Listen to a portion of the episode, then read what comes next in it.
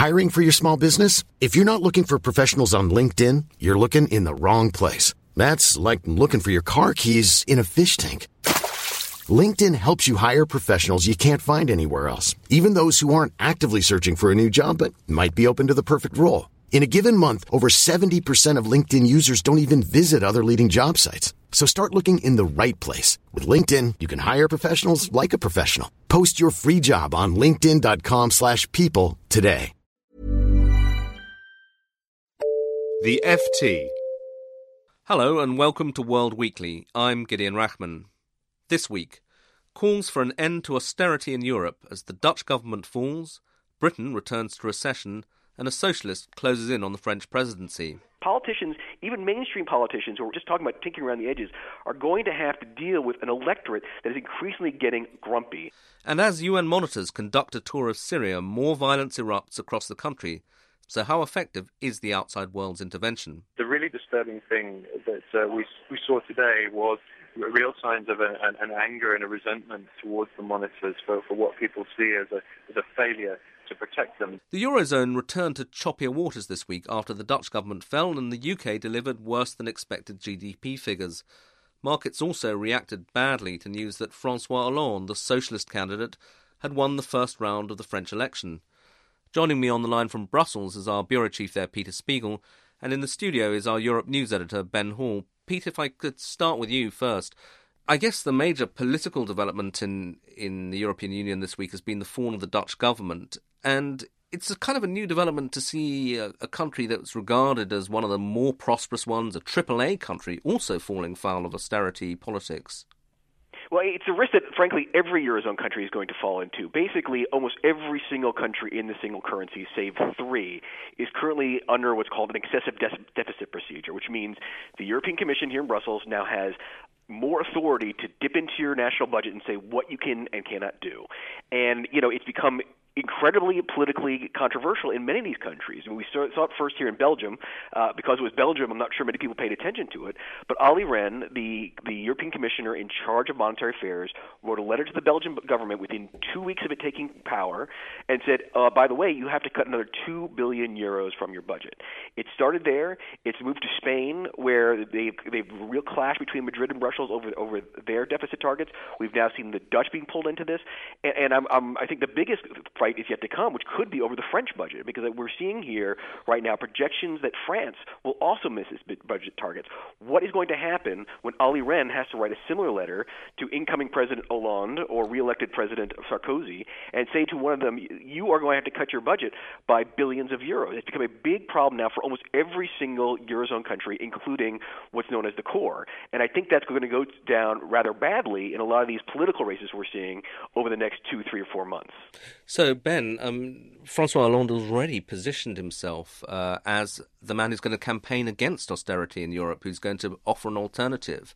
Do we have any idea what that actually means in reality? Can he rally a sort of anti austerity drive in Europe? Well, uh, if Hollande is elected president, I don't think it's going to revolutionise Europe and turn it into a sort of haven of uh, Keynesian reflation but he will shift the terms of the debate. I don't think there's any doubt about that. And he will obviously have a democratic mandate to push what he said he will push for.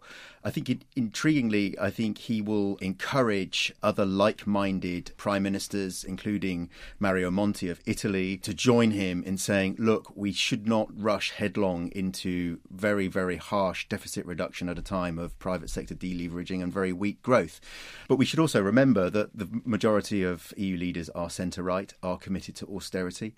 They have to deal with a European Central Bank and a German government, which are super committed to austerity. And if they want the German government and the European Central Bank to provide firewalls and other emergency intervention in the Eurozone crisis, they can't let the taps go and start pumping up public spending again. So, actually, when you look at what Hollande is doing, it's actually really quite incremental. He wants just another year to balance the budget uh, over Nicolas Sarkozy he's talking about a compact for growth, which is essentially about redirecting EU structural funds, giving more resources to the European Investment Bank, raising money on the markets for, for public infrastructure in, in the EU.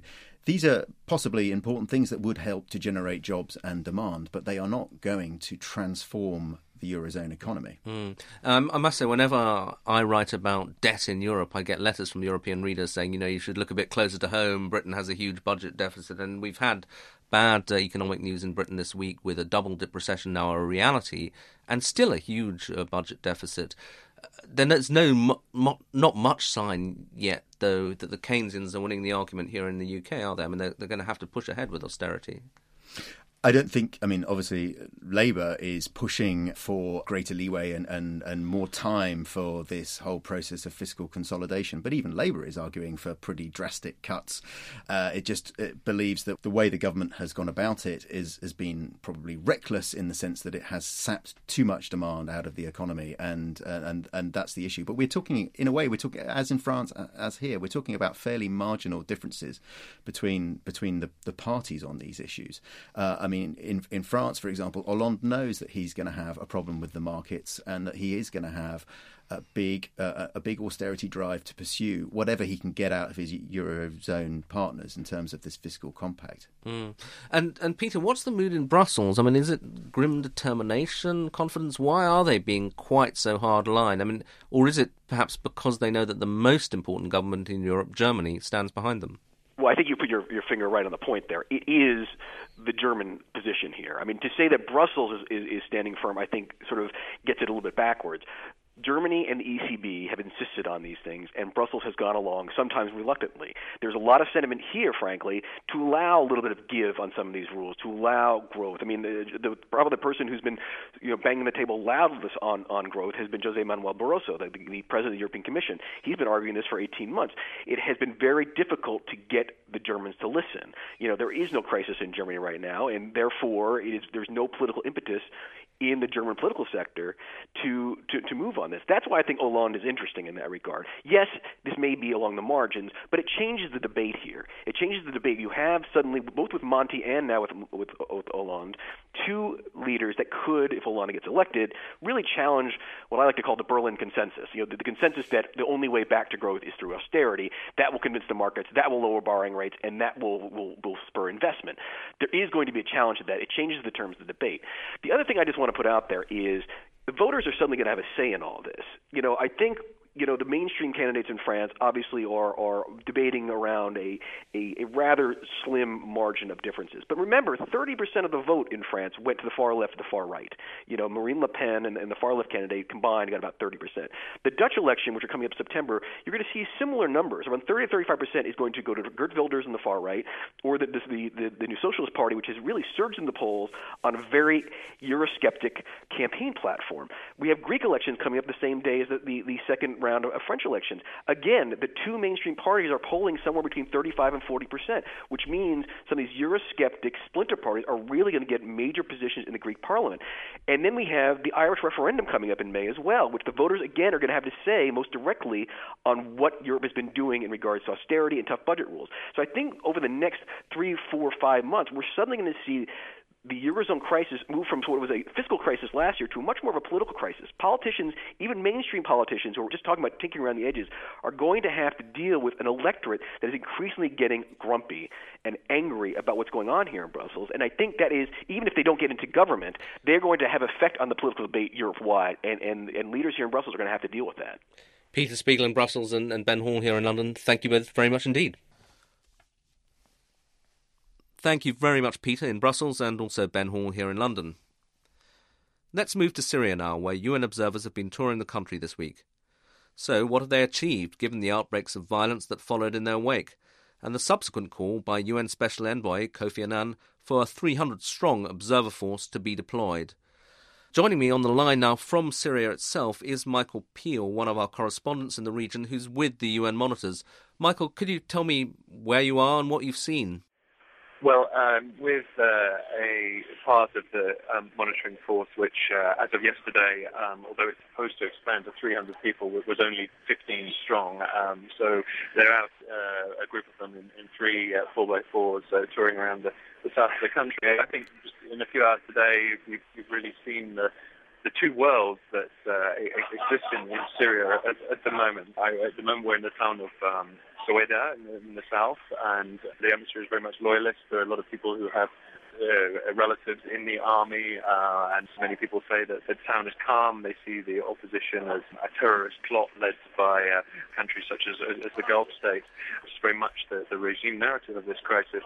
But uh, just a few hours ago, we were in um, the uh, Damascus suburb of Duma, which has been the center of uh, massive protests and violence all of the way through this uh, this conflict. And there, the uh, situation was incredibly disturbing. Uh, I was there earlier this week, um, and there were extraordinary scenes. I arrived with the monitors, the crowds, thousands jammed in the streets and mobbing them, um, an overwhelming crush, and people trying to tell their stories and saying that they were being targeted by government forces, which were uh, ringing the area, and that they sent tanks in and they shelled the area, and that there were snipers killing people. Then after the monitors left, people in Duma said that the area had come under attack, had come under heavy fire. Uh, I, I interviewed someone on Skype, and I could certainly hear what sounded like a series of explosions in the background. But the really disturbing thing that uh, we we saw today was real signs of a, an, an, anger and a resentment towards the monitors for, for what people see as a as a failure to protect them, because they say, and we've seen this in other cities elsewhere, um, particularly the central city of Hama, where allegedly more than 30 people were killed after the monitors came in earlier this week. People in Duma are saying, look, not only are you not keeping the peace, but as soon as you go, we are targeted, and essentially there are reprisal attacks on the area after the monitors have gone. There was a crowd, a small crowd, which uh, was very vocal. Uh, one man with his finger in the dust on the back of one of the UN cars put no watch on it, i.e. the monitors weren't, weren't really uh, looking and doing their job in his opinion. Another one cursed the sisters of, uh, of, of the monitors in very strong language. And one man uh, had a, a, very chilling um, statement to make. He said of the monitors, they are coming here, but, but they have no meaning. Uh, they are a pretext to kill, means by government forces. When you go out, they will kill us. Uh, if you don't come at all, we will be fine. So he was actually saying, look, it's worse when the monitoring force is so tiny if the monitors come because that pulls people out onto the streets. They can then be identified by the government, and as soon as the monitors leave, the government can punish them with an attack. Now, the UN says, well, we are building up the force as quickly as we can. It has this mandate for 300 members. As I say, there are only a, there's only a small fraction of that number on the, the ground at the moment. The, the UN says the monitors are doing what they can, where they can, but it takes time to build up a mission like this because you need not only the, the bodies, but also the uh, infrastructure, communications equipment, medical supplies, and so on. Michael, that's that's fascinating and invaluable uh, eyewitness stuff from on the ground.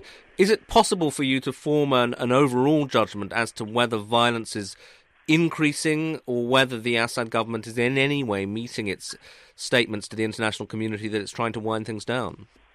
Well, the overall daily casualty rate has fallen since the ceasefire came into force two weeks ago. I don't think that's generally accepted. But still, there is a lot of violence in some areas, and still people are being killed in, in very significant numbers, very large numbers in some cases. So there were some reports of uh, further deaths in Hama yesterday uh, on, the, on the news wires this morning. I, I haven't actually seen those because we went out early. But it's quite clear from places I visited and what other people have reported that, that, that the government hasn't honoured a pledge to withdraw the army from urban areas. I saw a tank in the town of Zabadani just down the street from where some people were talking to the monitors, and people uh, in both, both and Duma said, you know, look, there are tanks which have been you know, hidden away for the monitors' visit. The government says, well, security is still there because you know, armed forces are coming under attack, and there have been reports of killings by the armed opposition of security forces in the last week or two. But unless and until there is some kind of restri- retreat of uh, government uh, forces, and particularly heavy weapons from these areas, I think it's very hard to see how uh, any kind of um, sustained peace and calm is, is, possible at all. So I think that, that that is going to be a big focus of both the UN mission and, and the international diplomacy now. Thank you very much, Michael, in Syria. Now, to comment on all that, uh, here in the studio in London is James Blitz, our diplomatic editor. James, is there any uh, chance that the UN might actually become more effective and, and avoid some of this backlash that we're hearing about in Syria? Well, the first thing to say is the international community, Western powers are watching what's happening on the ground with a lot of dismay because, as Michael has said, number one, there's no real sign that the Assad forces have returned to barracks as they're supposed to do under the six point Annan plan. And secondly, there's a lot of reprisals happening, especially when people come into contact with the UN monitors. Now, the thing which I think the UN is keen to do and which the US and its allies want to do as quickly as possible is to beef up the number of monitors on the ground. At the moment, as Michael says, there's only about between 11 and 15. The idea was to get 300 there within three months. I think the view now is in the UK, France, US, it's got to be much quicker than that because the more monitors you get on the ground quickly, the evidence is that while they're there, the violence does actually subside. But whether that is going to work is still unclear. And what would Russia and China have to say about that? Would they permit such a large expansion of the UN monitoring force?